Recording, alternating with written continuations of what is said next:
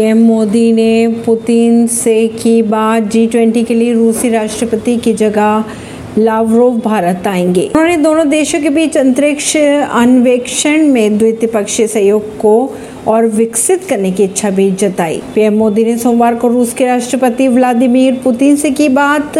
बातचीत टेलीफोन के ज़रिए की गई। दोनों नेताओं ने द्विपक्षीय सहयोग के कई मुद्दों पर बात भी की। एम कार्यालय के अनुसार दोनों ने जोहानिसबर्ग में हाल ही में संपन्न ब्रिक्स शिखर सम्मेलन सहित आपसी चिंता के क्षेत्रीय और वैश्विक मुद्दों पर भी चर्चा की थी।